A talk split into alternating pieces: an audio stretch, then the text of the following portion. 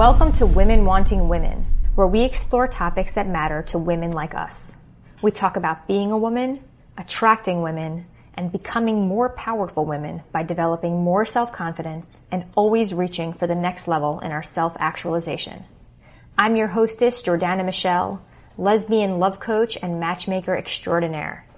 And if you're interested in finally finding the love of your life, so you can be best friends, so you can learn together and grow together and share your dreams together and have adventures together and have amazing sex together, then also check out my website, womenwantingwomen.com, because it's packed with valuable free resources like my guide to quickly and easily eliminating rejection from your life, a class on the number one thing you can do to end your loneliness if you're single, a quiz to find out what qualities the woman of your dreams will find most attractive about you when you meet her, a quick guide to the five biggest mistakes most women make when coming out, and since I'm a great matchmaker and I might already be friends with the woman of your dreams, I'm also offering everyone a free survey you can fill out so I can keep you in mind as I meet women just like you through the work that I'm doing in our community.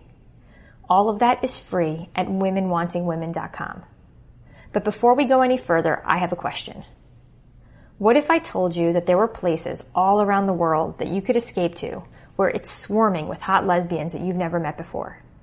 Well, in this interview, I got to pick the brain of the woman who knows more about these places than probably anyone else alive. DJ Whitney Day has spent the last 10 years traveling the world, performing as a distinguished guest at the most exotic lesbian events, making friends with lesbian DJs and promoters all across the earth, and earning herself the title of the most globally connected lesbian in nightlife.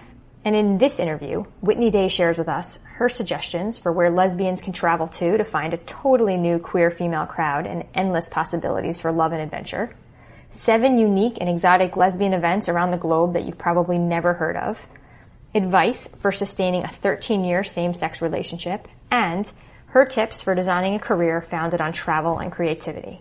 So without further introduction, here is my interview with DJ Whitney Day. Thank you so much, DJ Whitney Day, for joining me on the podcast. So welcome. Happy to be here. Thanks for having me. Yeah, so it's been amazing watching you and your career take off. Um, I don't even remember. Maybe it might have been about ten years ago when we first did an event together. 11, 2011 maybe. So maybe it was only seven years ago. Around that time. It's been a long time, but your professional life has been incredible. Um, super proud of what you've done and, um, thank you.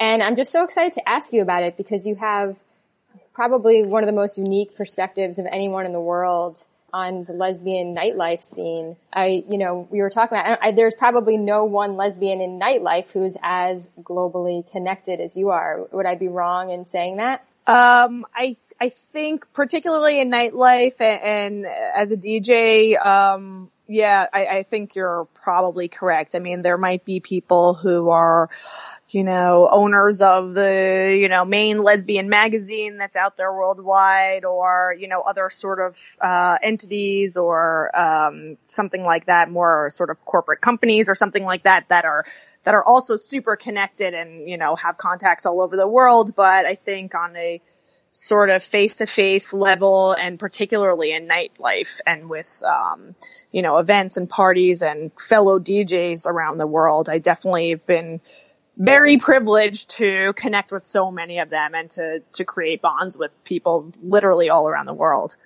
How many countries would you say that you've done lesbian parties in or girl parties Ooh, around the world? That's an interesting question. I don't know if I've ever actually tallied it up. I think I've been to somewhere between 35 and 40 countries, um, whether for professional reasons or personal reasons, because I just love to travel anyway on my own. Um, but professionally, I would say somewhere around like between 10 and 15 maybe. 10 and 15 countries. And how many cities where you do lesbian oh. parties? Oh. Yeah, yeah that's a hard one too. Yeah, cause like for example, like just in Germany alone, I've played multiple times in Hamburg and Berlin and Munich. Um, I've played in smaller cities there too, but Germany just kind of coincidentally happens to be a place that I've, uh, I don't know, they're a fan of me in Germany, I guess, but I've played there a lot. I've spent a lot of time there. So yeah, each country's a little different. Like I, I returned to, Australia for a second time this year, which was incredible. Um, last time I had the opportunity to go to Sydney and as they say, Melbourne.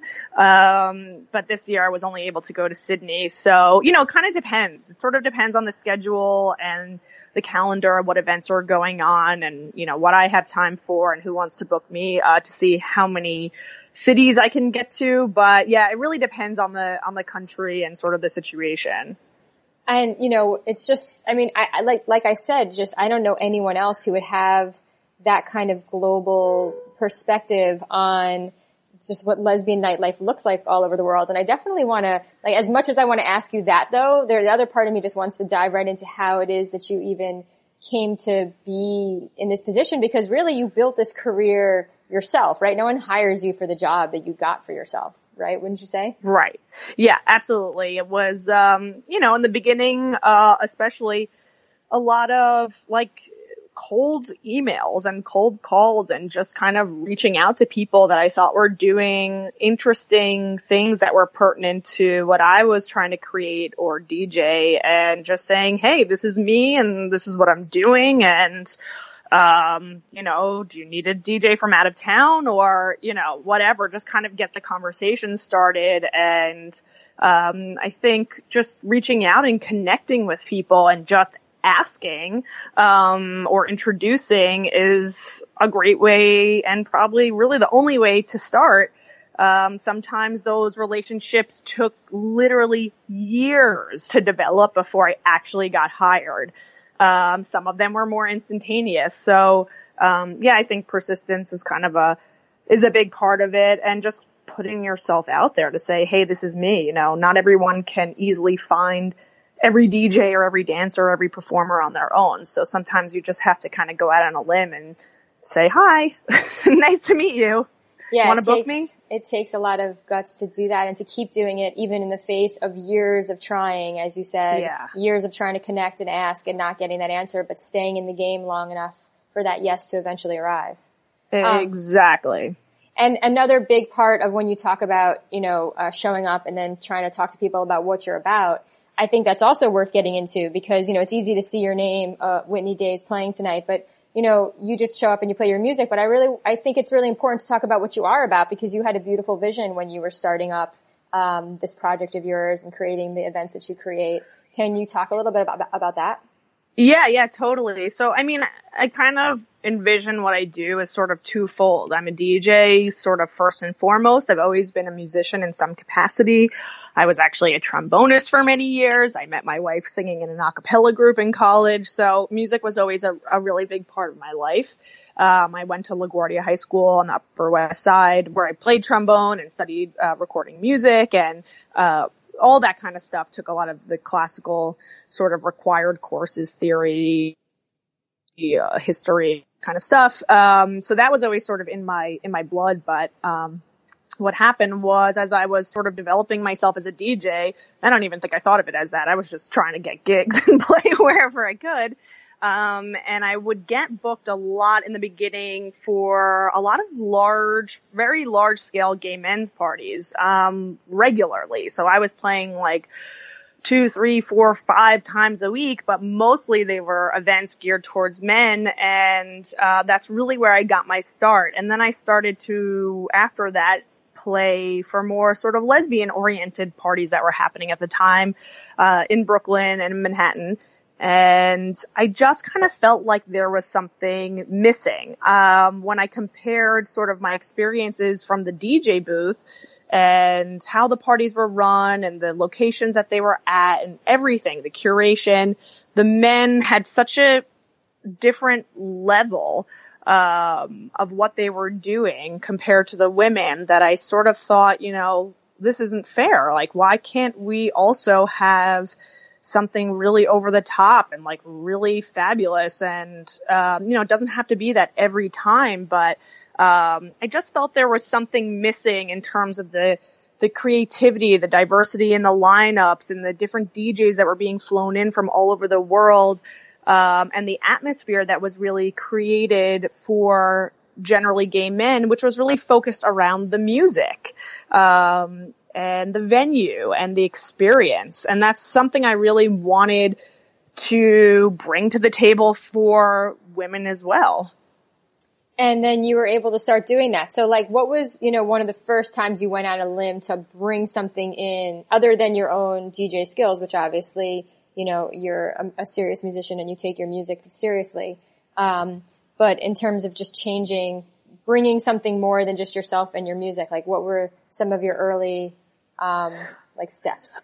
Yeah, like early stuff was, you know, it, it, could really be anything from, I started a party in, I believe it was 2010 called Glossy, which was a Wednesday after work weekly party. And we had, I created a all gendered sign for the bathroom. That was something I'd never seen anything uh, anywhere before. I had not seen any queer oriented party, although there wasn't as many of, uh, of those at the time uh, popping up yet. Um, I never saw that in the gay men's focus or the lesbian focus, but you know, I saw a lot of you know, transitionings literally happening within the lesbian community where friends of mine who were transitioning from female to male or were not identifying necessarily strictly as women. And I felt that that was really important. So it's not just entertainment wise, but it was also creating that level of comfort. So I would say, you know, creating a no gendered bathroom sort of policy in a typically sort of straight club venue, um, was amazing. something that I'm really proud of. Um, I think entertainment wise, you know, at that same party, I would bring in like, for example, a live drummer who was, uh, actually um, an old boss of mine uh, from a recording studio I used to work at. He's just an amazing drummer, and he's actually one of the few uh, males and straight males that I've hired ever in my career of doing this. Um, but he's so supportive of the community, and when we play together, it just jives so so amazingly that um, I had to bring him in. So even on a Wednesday after work party, to bring in a live musician. Um, was already bringing it a step above and beyond, you know, what was out there. That's and I think it brought a really special element to, you know, to that particular event. Um, and doing stuff like that in general does really sort of elevate the experience to the next level. I love it. I'm so glad I asked. Do you have more? These are just such great examples. Um, those are, those are two from the early days. I mean, even just having, you know, dancers who were wearing coordinated outfits that weren't necessarily, um, you know, reflecting women in a sort of negative, overly sexualized way, but that were like cool and trendy, like more Vogue dancers, um, you know, more masculine maybe presenting, uh, female dancers, but just sort of being, conscientious of that um that sort of our community has all different kinds of types not just exactly. your, eh, not just the um, typical like stripper type. Not that there's anything wrong with it. Right, right, and that still exists. Um, you know, eh, you know, and that works for certain crowds and certain parties. But I think especially for a place like New York, um, it's just always been super important to me to reflect the diversity that I was surrounded with growing up in New York. Um, and that I always experienced. Um, so I, I just thought that that was sort of essential.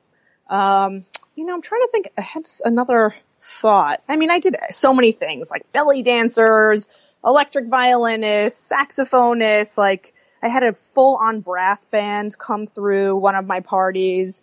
Um, up until like last year when I started doing a little bit more high level uh, performers, like I had Crystal Waters headline last year uh, at my Pride party. So um, you know, all different, all different ideas, even down to like drink specials.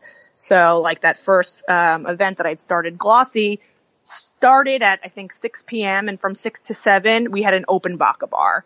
So, you know, there were some positives to that and some negatives, but on the upside, it really created a party atmosphere. It got packed. People were drinking, you know, like it was Saturday night and it really turned into a raging club on a Wednesday and people could go to bed early and get up for work the next day. So, um, those were just some, some different ideas that I sort of had and I was just kind of experimenting. seeing what works and what doesn't.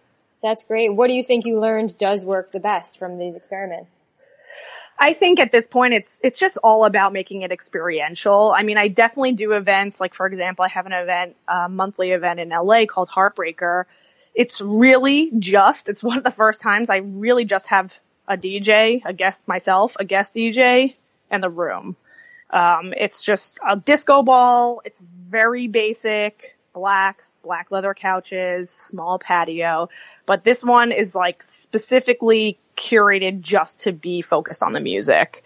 So, um, and just this intimate atmosphere. So, um, for that party, that works. But almost every other event that I do is like really highly experiential. So you're going to have people, for example, let's say at House of Yes that are swinging from the ceilings, you know, that are there to paint your face and put glitter all over you if you want that, or to help you dress up in a fun costume, or, you know, go-go dancing, you know, from the, uh, what do you call those? The rafters above the, uh, above the stage, or whatever it is to kind of give you this experience and this feeling of like, wow, holy shit, what's going on? Like, what is this? Like, a brass band just walked onto the stage in the middle of the party, like unexpected. Like, wow, this is something you're going to remember tomorrow. And like, you, that was weird. Do you organize that, or at House of Yes is that just part of their what they bring? Because I know they they have their you know their own thing going there on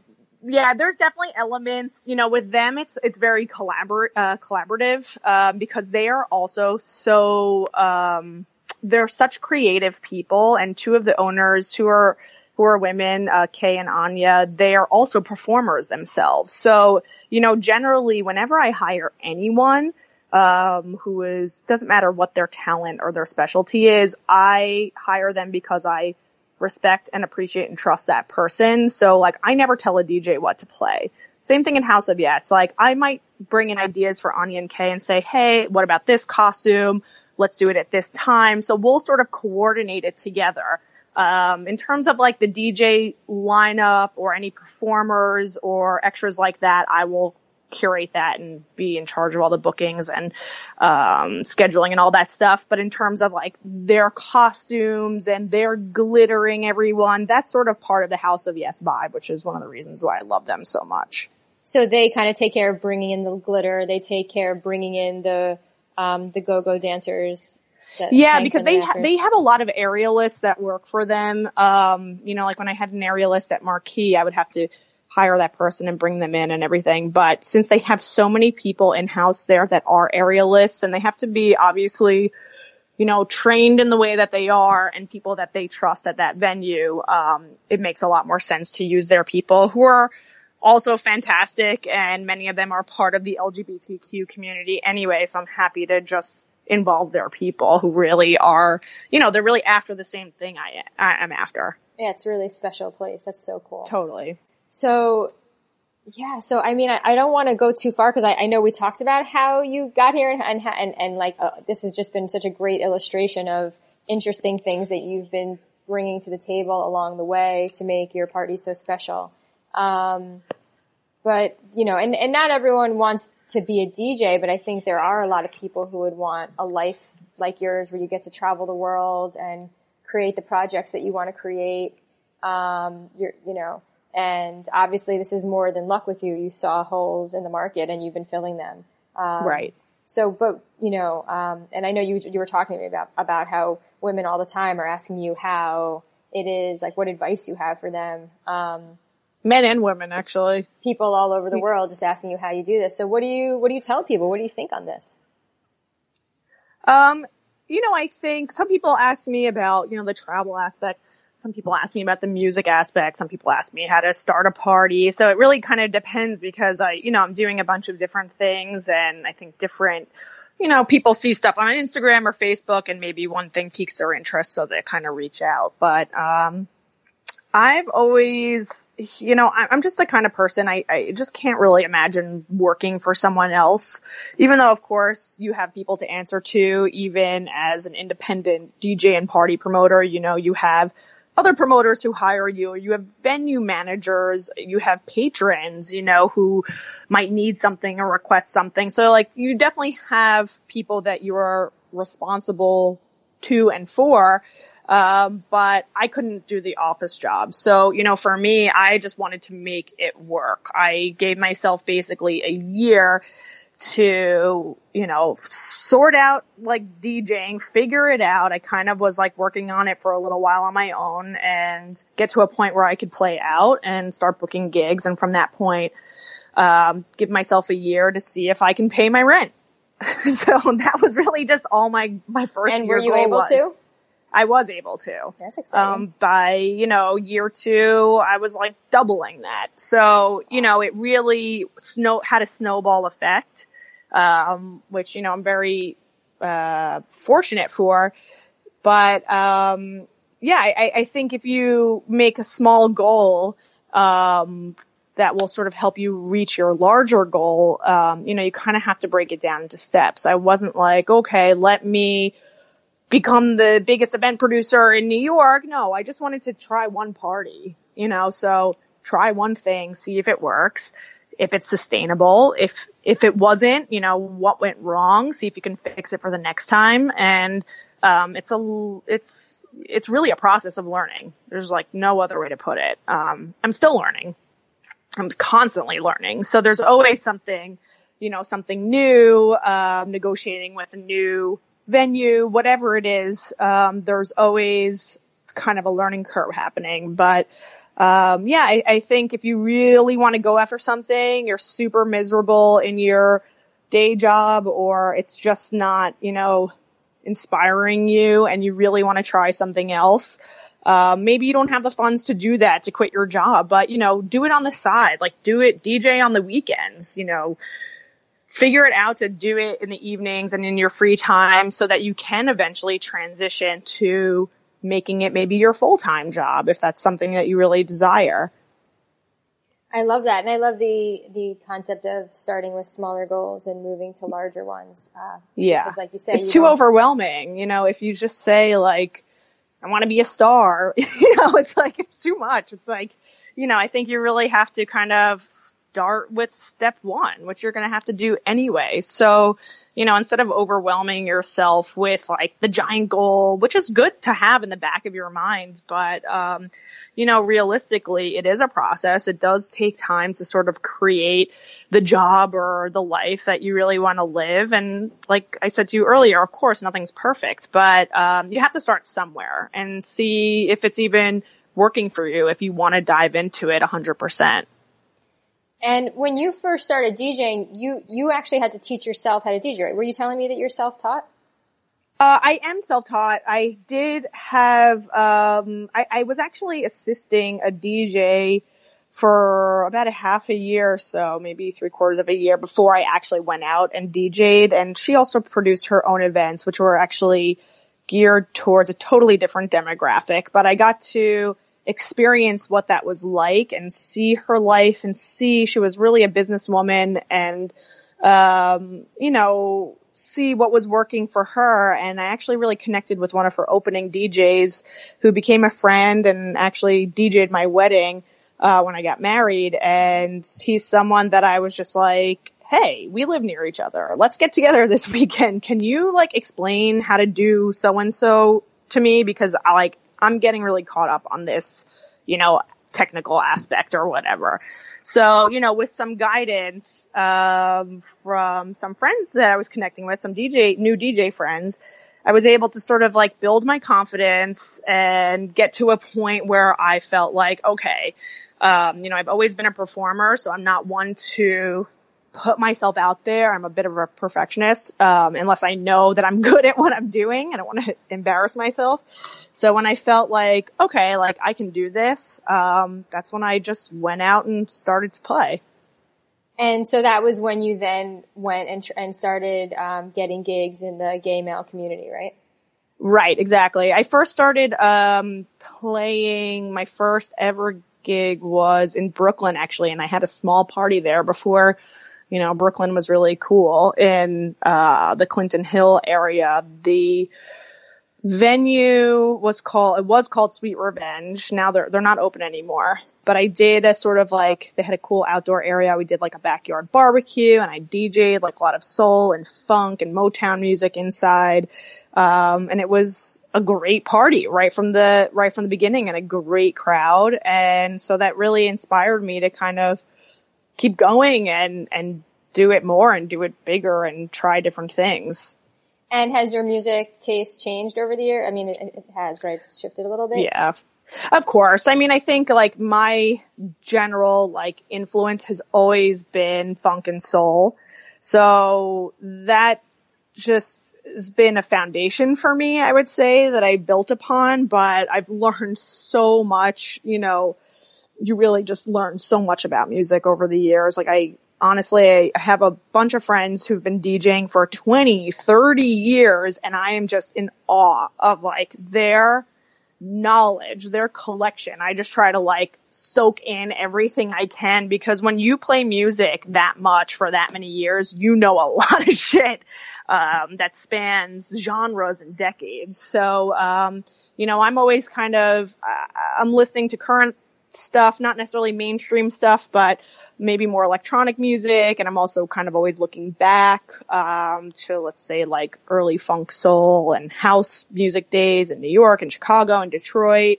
You know, right now I'm really on a tip of, um, techno in Berlin and how that really developed there and just something that's really interesting to me. So I'm always kind of doing research, you know, that's a big part of the job and learning about new music. So I, I think I always have like, uh, I always say my music's sort of based in, in soul and funk, but there's definitely times when I can go off on a much deeper, darker end or, um, maybe even play a hip hop set, which is a little bit more rare these days, but you know, it does happen. Um, so yeah, but I, I try to be open minded, listen to new stuff and just always trying to find the next awesome track and uh, see what else is out there. So how do you? So yeah, like, do you know in advance like what your flavor is going to be that night, where you're going to go, or? Um, you know, it depends. Like I like I do a party in LA called Night Shift Disco, which is obviously influenced a lot by disco. So, you know, I know kind of more or less what kind of vibe, um, you know, that party is. Sometimes it goes in a little bit of a different direction, maybe more housey or maybe more traditional disco or, you know, uh, whatever. But that really, it really depends. I mean, I would say generally it's pretty organic. Um, I literally don't know what I'm going to play, like the first song until I'm just standing there. Like it doesn't even matter if I'm in front of 5,000 people. I'm still like, uh, what do I want to play? What's going on here? You know, what should I start with? So, um, it's very sort of organic and almost like improvised, I would say. That's awesome. Um, do you ever surprise yourself with what you pick? Uh, um, no, I mean, I know, I guess I know what I'm picking at that moment, but, you know, I might surprise myself and say like, oh wow, I wasn't, you know, expecting that night to turn out like that, or like I'm really happy with what I played tonight, or, uh, you know, whatever. Sometimes I might walk into a gig and say like, you know, sometimes you're just like, I try, I try to get in the mood, you know, and be very mindful of like where I am and how lucky I am. But there's, you know, we're all human, so there might be a moment if I walk into a gig and I'm like, eh, you know, what's this going to be like? I don't really know. And then I'm like, wow, this night was amazing and just try to put my best foot forward and, um, you know, play the best I can, even if I'm, you know, the room is a little empty or whatever the case may be. Right. Music changes everything. It sounds like, you know, you took a, a mediocre night in your own life and, and, played it so well that you ended up feeling better than you started. It's very cool. Maybe. And also like it just, sometimes it takes that like one person on the dance floor where you're like, yes, they're feeling, they're feeling my music. They, you know, they're getting it. Um, so just really affecting and, and watching one single human be touched by, you know, what you're playing and understand what you're trying to say is enough. Um, and I love that too because I love to dance and sometimes people don't want to be the only one to stand up and dance if no one else is dancing. But, right. Um, think about from now on, anyone who ever felt like I don't want to be the only one dancing, just think about what it would mean to the DJ if you do it. Consider exactly. That, consider exactly. that as in part of your equation in deciding. Um, I, I love all of this. So, okay, so let's talk to people about, you know, really cool lesbian parties around the world or lesbian scenes around the world. You Sure. You've been to more countries and more cities and, and been in more lesbian events than probably, I mean, just in more, in more places than maybe any other lesbian alive. So what can you tell us? You're like the, maybe the leading expert on this question on contemporary lesbian parties in all cities, all places. Yeah, I mean, I definitely have some, you know, I have some DJ friends or just people I know on the scene that I respect who are lesbian, but they, and they're very, very well traveled and, you know, hugely experienced, but they play mainly for, um, straight parties or for gay men's parties. So yeah, in terms of lesbian parties, um, I've gotten some experience, uh, you know, viewing quite, uh, quite a, a variety of different ones. Um, you know, I would say, um, it kind of depends on what you, what you want. You know, like I do a bunch of festivals, which is sort of a different experience because it might be a whole weekend long situation. Um, I do a number of them that I really love in the US. Um, I normally, this is actually the first year I'm not playing it in a long time. Um, Girls in Wonderland, which is in Orlando, uh, which is run by Pandora Events, and they've been in the game for I don't know, 20 or 25 years. They've become really good friends of mine, all the partners in this uh, production group collaboration, and it's just a lot of fun. Like it's just a party where girls, if you want to just party your ass off, like that's the place you need to go to. Like no one cares everyone's just there to party, period. Um, so that, that's one I, I, I definitely recommend. Um, let's see. I am, next month I'm heading off to Europe for a couple weeks. I'm playing two festivals, another one of my, my favorites, probably my favorite in the world, which is called L Beach. Um, this is in Germany.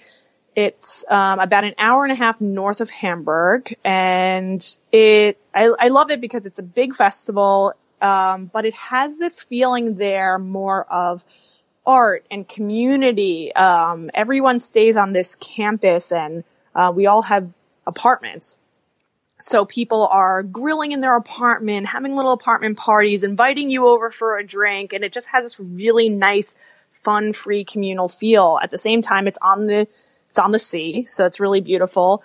Um, but what I love the most and what I appreciate is the programming because it's it's the opposite almost of Girls in Wonderland. Not to say that it isn't just a fun party, but there's that.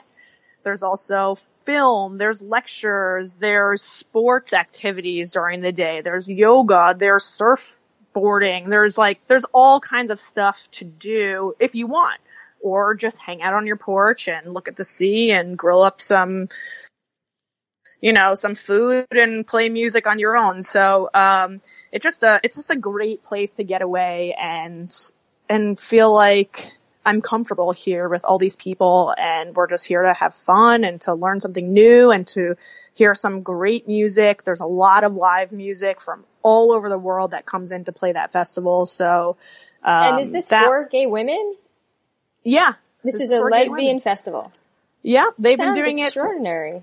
It's amazing. This is the, I think this is their ninth year doing it. And wait, So- wait, for this and Girls in Wonderland, I want you to explain how women can get tickets or how they can find this. Oh yeah, I mean that was easy. So um, Girls in Wonderland, like I said, is put on by Pandora Events. They're based in South Florida. So uh, go, Google Girls in Wonderland or Pan- Pandora Events, or go to their Facebook page. I'm sure it's all over there. I think. Um, I believe, uh, like I said, I'm not playing Girls in Wonderland this year, but I believe it's the first weekend in June. Um, so there's that. And L Beach, you know, same thing, a little bit more effort for people from the US to get out there because you do need to fly to Germany. Um, but you can go to lbeach.com or Google them and, um, yeah, there's tons of information. They have their, their website you can buy tickets through or, uh, whatever. Um, and so yeah, that sounds like, cause so many people, so many women, you know, a major complaint is, is how hard it can be to meet women, how there's always a repetition of the same women. And I know this is in another Right. country, but hey, you know, you never know what can happen. Um, exactly. I mean, I just, I, am also going back for my second year to a festival for women that I play, um, in Ibiza, Spain. So, you know, this is something that if you've never traveled to Europe before or abroad, I mean, this is a really great introduction. It's not that far from New York. It's really, you know, it's pretty affordable actually, depending on when you get your flight to fly into Madrid or Barcelona and then take a small flight to Ibiza. And this is a queer uh, festival there too? This is a, this is a women's weekend. What's it called? Uh, this is called Velvet Ibiza. Velvet Ibiza. Yeah. Amazing. So, and girls from, mostly from Europe, uh, but I've met, um, girls that come to my parties in New York who came out to Ibiza to check it out that are coming back again this year. So that's a, this is a smaller festival. Um, a couple hundred people, I would say, or a few hundred. Uh, L Beach is a few thousand, so it's sort of a different, you know, different feel. But um, yeah, that one is also it's an all-inclusive package. Check out their website, Velvet Ibiza. Um, but you pay, it's, it's really inexpensive to be honest, like coming, especially coming from the US, like you pay, I forget what the price is, but it's, it's a couple, it's basically like a couple hundred bucks to get a hotel room for Thursday, Friday, Saturday night and all the parties and food and liquor. It's all inclusive. This is awesome. So, I mean, I can um, so easily see how someone can get on a plane if you can afford it and have absolute, you know, instead of sitting in whatever city you may be or you know, feeling sorry saying, you know, it's so hard to meet women and I always see the same women seems like a pretty easy way to just guarantee you're about to have the best weekend of your life. You get yourself to something like this. Uh, totally. By- I mean, I think even, you know, in that case, even though the flight might be a little pricey, um, when you couple that with an all-inclusive ticket that comes with alcohol and we all know how much, you know, we can drink at parties. I mean, it, you, you can really get your money's worth. So, um, so yeah, that that's definitely a cool one too. And I just have to mention that I was recently um, in Sydney, Australia for Mardi Gras, which is their pride. Um, and it was amazing, just fantastic. I've been to it before. This year was so special. Um, gay marriage passed this year in Australia, and also I believe it was their 40th anniversary, so it was an extra big one and a special one, but so inclusive. I, I've never experienced such an inclusive LGBT event or pride ever. Um, so I, I couldn't recommend that one enough. You know, a little bit more of a schlep out to out to Australia, but um, if you did ever want to go there, I would recommend going over Mardi Gras. Um, super, just amazing, fun time and a beautiful place. Um, that's great. What other parts of the world? What else? This has just become such a great list. Hmm, let's see where else. Um, you know, where else did I play? I uh, I've played a bunch in in Sweden before. Um, I work with these women that run a production company called Moxie Stockholm. Uh, so I've played with a number of their events for, for Stockholm Pride. I played there, I think like two months ago as well. So they do different kind of random special events. So you just kind of have to check out Moxie Stockholm to see what they have going on.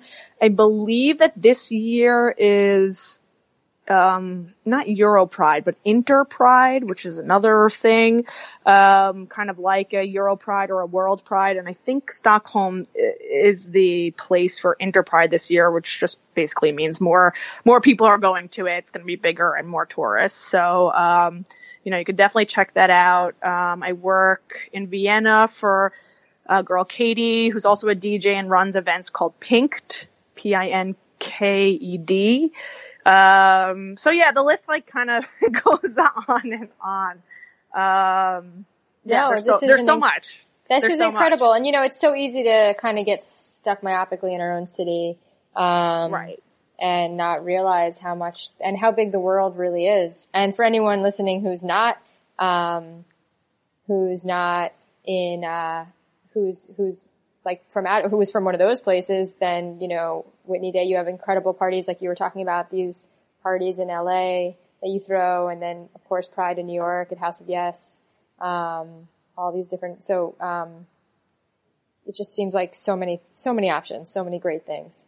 Yeah, I mean, I'm sure, I know this year for Brooklyn Pride, I have like a huge group of German ladies coming to experience Brooklyn Pride and next year they want to come for World Pride in New York and, um, you know, it's great. It's just an amazing thing to be able to connect with people from all over the world and yet you already have something in common. Even if you're not a DJ or party promoter, you're already part of the community. So, you know, you already have that off the bat. And, um, I think people in Europe are, you know, also really intrigued to meet Americans who make the effort to go out there because, you know, not a lot of us do or can for various reasons. Um, but, you know, it's something that has become really a highlight of my life. Uh, I didn't really realize how much so it would become that, but, um, it's just something that I've come to appreciate more than almost anything else is these, these amazing connections and these relationships uh, that I've fostered. And, you know, it's not just international. It's, it's also just even locally in New York or in LA or, uh, in Vancouver. I played for the first time and, uh, last summer and I'm going back again this summer. Um, for a couple of gigs and for Vancouver Pride and Portland or, you know, whatever. Like there's, I'm actually playing Buffalo, New York Pride for the first time this year. I've never even been to Buffalo before. So, um, you know, I'm just excited to, to meet people there and, um, you know, it doesn't really How did that happen? Did they that. call you and just reach out and say, please come? Yeah. Yeah. They, they just reached out. Uh, I think they emailed me through my website and that's generally kind of how it, how it goes. So now you don't have to make those cold calls anymore, um, or you know. I don't really, unless uh, unless there's something like really particular that comes on my radar where I'm like, you know, I, I don't expect everyone to know me. Certainly, there's lots of people and lots of great DJs and lots of cool, cool stuff going on around the world. Um, but you know, if there's something that comes on my radar that I'm really intrigued about, I, I will certainly send out a message now and say, hey, this is me, blah, blah, blah. Here's my experience. Here's a couple photos from my events. Like, check it out. Here's some press or whatever. Um, so yeah, that doesn't really stop necessarily, but, um, just bigger there is- dreams, bigger yeah, but, but there is that snowball effect where people start to see your name on a lot of different promotions or they've heard of you through someone else or maybe you played a different party in that city for last pride and you know this year they want you or whatever it is so people people do tend to reach out a lot too which is great That is great, but I'm curious as to um, the most recent time you saw something and said, you know, I want that. I think I belong there, and that's a dream for me. What were some uh, more recent dreams that you conquered and can that you speak to? Um, you know, right now I'm actually um, trying to focus a lot of my attention on music production and trying to expand into a different realm that um, I have some experience with, but I haven't done uh, really enough or any of, frankly, not really enough to to mention um, since I've been DJing. So um, that is kind of like my next sort of foray into deepening myself into the sort of music world. Um, events wise, you know, um, let's see. I, I mean, I think right now, um, it's just trying to expand, um, in terms of, you know, the demographics are changing and I really appreciate, you know, how lately a lot of parties are becoming more mixed. And I don't mean just like diverse group of lesbians or diverse group of LGBTQs, but also just anyone, anyone who wants to come. Like I'm just trying to really focus more on the music and, um, find, you know, where I can play my sound that it'll be appreciated. Um, unfortunately, a lot of that is overseas. So I do kind of look for events and parties and clubs in Berlin or in Ibiza or in Spain, um, in general. But, um, you know, even when I, a couple years ago, I went to Tokyo and, you know, I just kind of reached out around and went through my connections to see if I know anyone and I was able to actually book two gigs while I was there. So were they queer um, gigs in Tokyo? one was, one was a queer gig through, uh, a DJ friend from New York had a Japanese queer DJ friend who owned a very small bar and, um, I played for her uh, there in Tokyo. And then I actually, and this is so typical me, but I was just eating outside and I heard these two guys like chatting about events and in English. And so I turned to them and I was like, Hey, what are you, not to be nosy, but to be nosy, what are you talking about? I'm a DJ. Where's the party at? And they said Sankey's, which is like an international club brand.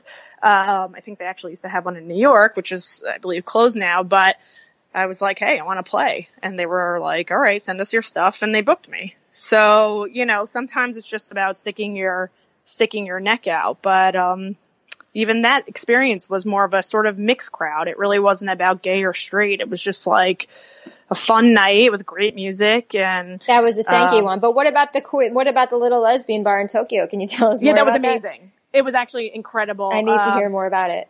Yeah, that was my uh so now my new friend Jury, DJ Jury and um she owns this tiny bar which is how a lot of the bars in Tokyo are maybe fits 30 or 40 people in it, but super cool, like lots of black light and like really fun uh, decor happening. And she just basically arranged this night for me, which was so amazing. I mean, I can't even explain the uh, hospitality of, you know, the people I met there. They were literally bringing me gifts at the end of the gig, like handing me presents. Um, what did they give like, you? um, a bunch of snacks and food and little desserts and they gave me, um, like traditional Japanese hand fan and just like so sweet and kind, um, to even think to do that. So that is so was, sweet. Do you think they went and bought the snacks and brought them or they brought them with you in order to give you these snacks? You know, they brought them, they brought them just to give me like these special Japanese desserts and, you know, just as a gift that's, to say thanks for coming and, you know, amazing. just to show, I guess, appreciation and just to welcome me. Um, which is kind of how it was generally there, just, you know, very welcoming and, um, amazing. I loved it. But, um, you know, besides that, all the DJs who play that night, who are all Japanese, um, a mix of men and women, um, gay and straight, although I think they were mostly gay, um, amazing. I mean, I just couldn't even believe what they were playing. It was so mind blowing. Um, in this tiny bar and when I went up to play my set, everyone stood around me and jumped up and down and cheered and screamed and I was like, I never felt so supported, especially in such a tiny room with just a few people. Um, they were there for me and they really, showed that and it was it was quite a special experience. Sounds amazing. I'm so glad I asked this question. Um, this is such a great story. I'm like smiling ear to ear right I don't now. even think I ever told anyone really that story either, but um, yeah, totally unexpected. Really Very unexpected. amazing. Um, wow, that's a real highlight. Do you have any other great stories? I don't want to push too hard, but oh it just God. sounds like they're coming out. Um, you know, there's like so many. It's really, um, you know, I, yeah, actually, I'll say I had a quite a kind of highlight for myself um, when I was in Australia recently. Um, I saw that Barbara Tucker, who is a major, major house music singer. She's probably one of the most famous. Um, and if you don't know her name, you probably know her music that was sampled in that Kanye West um, track where she sings "Deep Inside" and um, you would definitely recognize it if you looked her up. But anyway, she's a she's a class she's like the queen of vocal house music. So um, I saw that she was going to be in town, and I was just hanging out at a bar, and she happened to be sitting right there. My friend was like, "Do you want to meet Barbara Tucker?" And I kind of like fangirled out a little bit. Um, and she was so kind and so gracious, and we were singing and dancing for the next couple hours at the bar and um, she said, you know, take my number and give me yours. And she called me the next day, and we chatted for like 45 minutes on the phone. Um, you know, if you're into house music, it's kind of, you know, all my DJ friends who are wrote me and were like, holy shit, what, you're with Barbara Tucker, amazing. So, you know, this is cool. Just another opportunity to meet someone who's been in the music industry for 30 plus years, who had some sage advice, you know, in general who then came out later in the week to hear me play at one of my gigs and wow. um is just like a great person that I feel like, hey, I can like I can call this person and maybe ask for advice or hire her to perform or you know whatever just just connect um, with someone else who loves music as much as I do. Um, I love this story. These these are such great stories. I feel as if um, I could just keep you for hours just asking stories like this. Um, so you just, can if you want. Yeah, I mean, I do, maybe just like one more of an exotic place or some place you never expected to hang, hang like to show up where like you know something that lesbians can appreciate, where there were like a queer woman somewhere else around the world in some other part of the world that we might not be realizing. Because I always say um, it's it's easier to hear people complain to me or worry in their own hearts, you know, that maybe they'll never meet someone because we're, hmm. you know, we're a part of a minority and it's so hard to meet someone. And I always say there are hot lesbians everywhere. Um, right. but you've really been everywhere and you know firsthand that this is true. So maybe just another story of another corner of the world where just to remind anybody listening that if you just keep your eyes open. Um, yeah, totally. And, and you and I know, but it's, and, I, and I'm sure you didn't mean it this way, but it's not about hot, certainly. I mean, yeah, there's hot lesbians everywhere. There's also interesting people and cool people and um, people who can touch your touch your life in some capacity.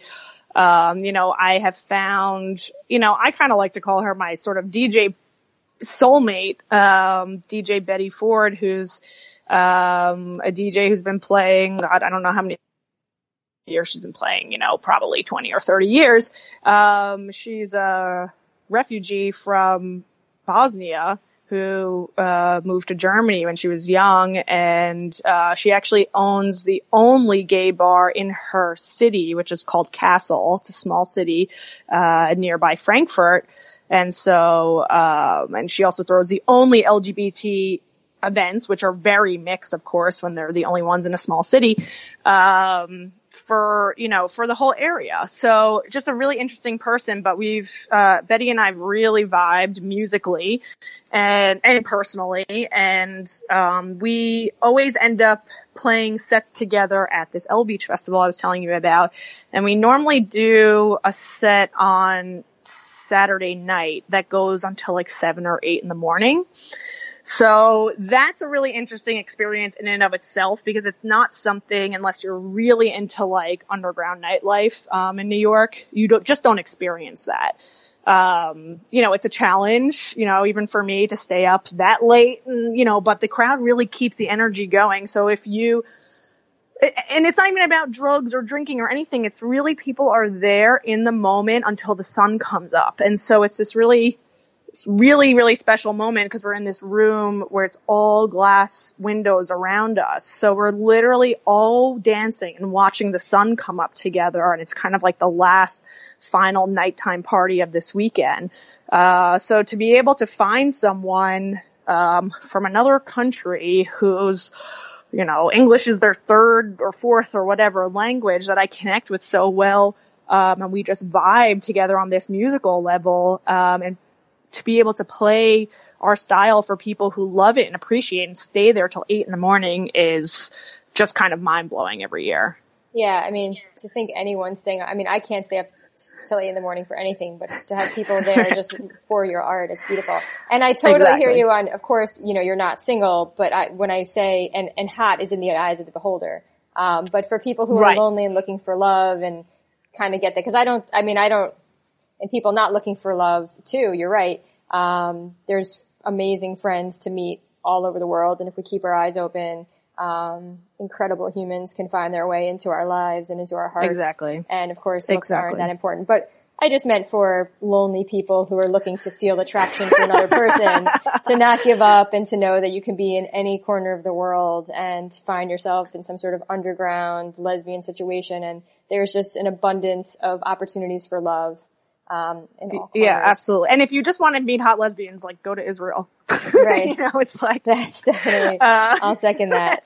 That's all I'll say on that. But uh, yeah, I mean, they're always uh, a fun and beautiful all around kind of group to to hang out with, and uh, the Israelis like to party. So um, although I have never DJ'd there, I've DJ'd with a lot of Israelis, um, and I've partied there, and it's um, definitely a- another amazing place on this planet that's worthwhile visiting. And I, I haven't been to their Pride yet because it's the same as Brooklyn Pride, but, um, yeah, there there's so many beautiful people around the world. It's just amazing if you put you, you put yourself out there and look, and traveling's not for everyone, and some people are totally happy in the comforts of their own town or home or city, which is nothing, absolutely nothing wrong with that.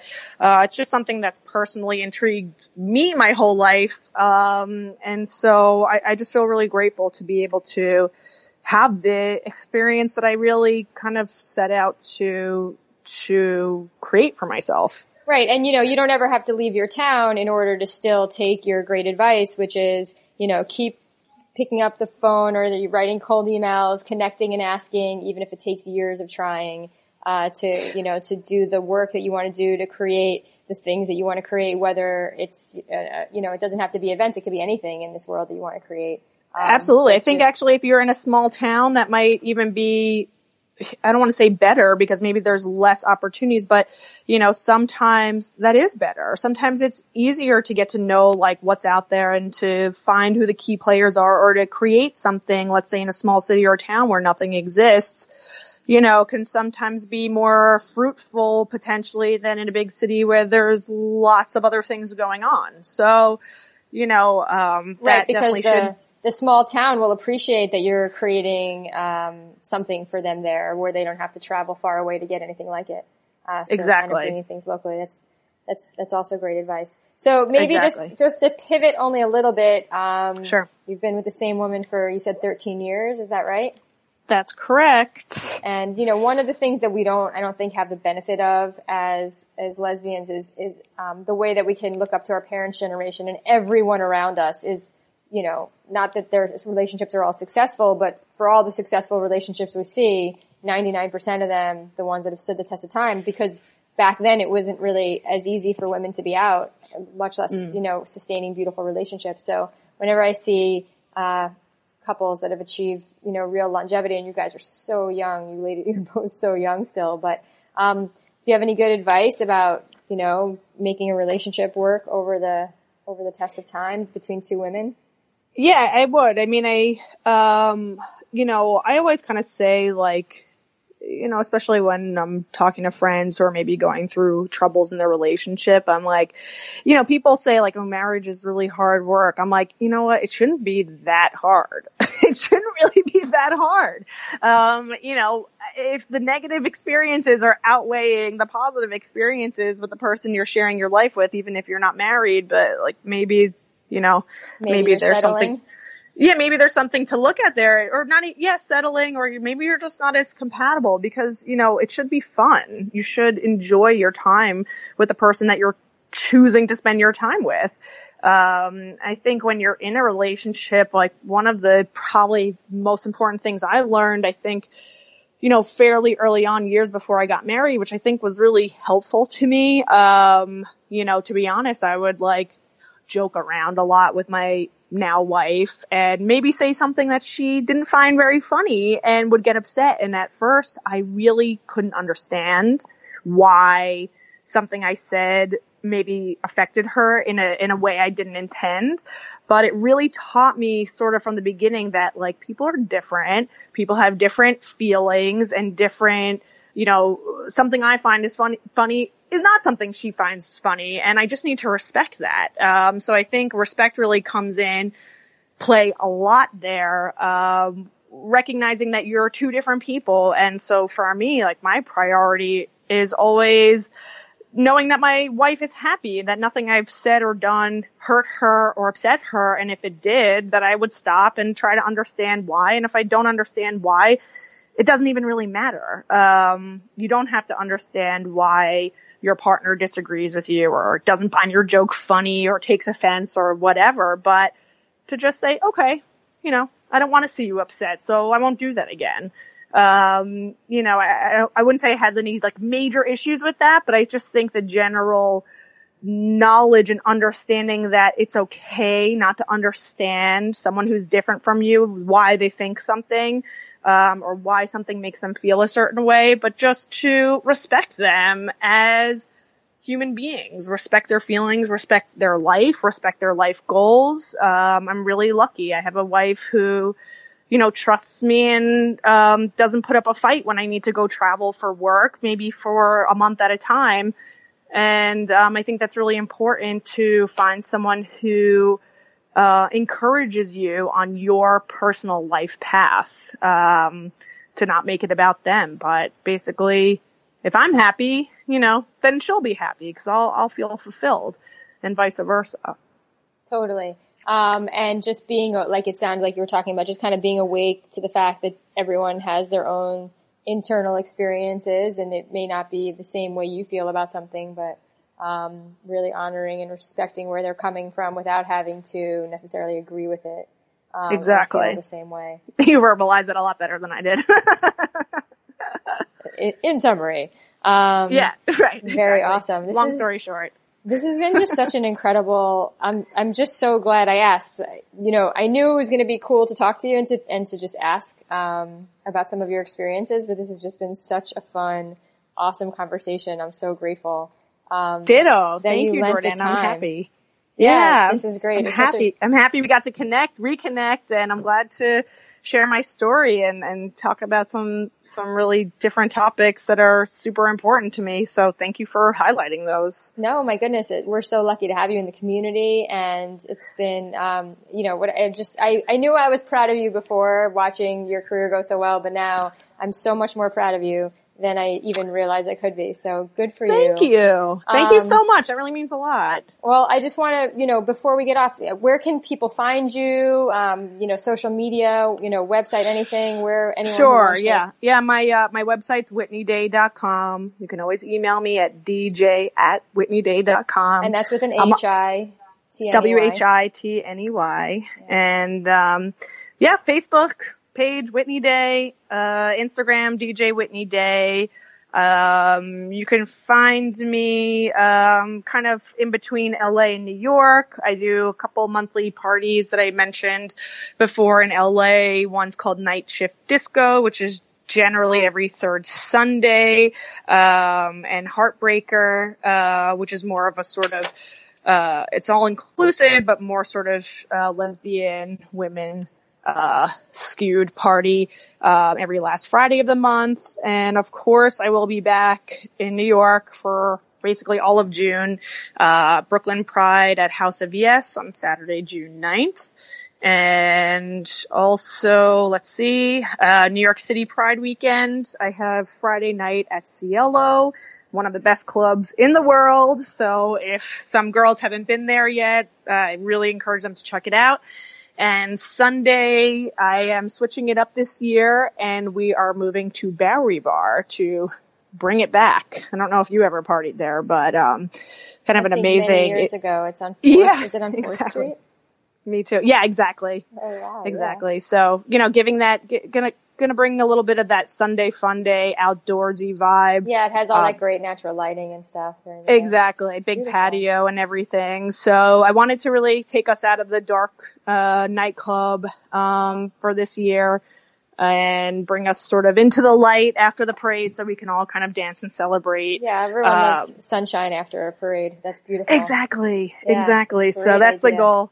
Yeah, so those those are the big uh the big three for for the New Yorkers who are listening in and for Pride. So um yeah, just stay tuned on my on my website and on my social media stuff for tickets and info and lineup and all that good stuff. Awesome. Yeah, and if anyone's any anywhere else in the world, find her at one of these parties that she mentioned. Let her know that uh you were listening. Sounds great. Yes. All right, definitely. girlfriend. Thank you so much for your time. Great speaking Thank you. you. Thank right. you so much. Have an amazing day. Bye. Okay, you too. Thanks for listening. If you enjoyed this podcast, then subscribe now so you don't miss any future episodes.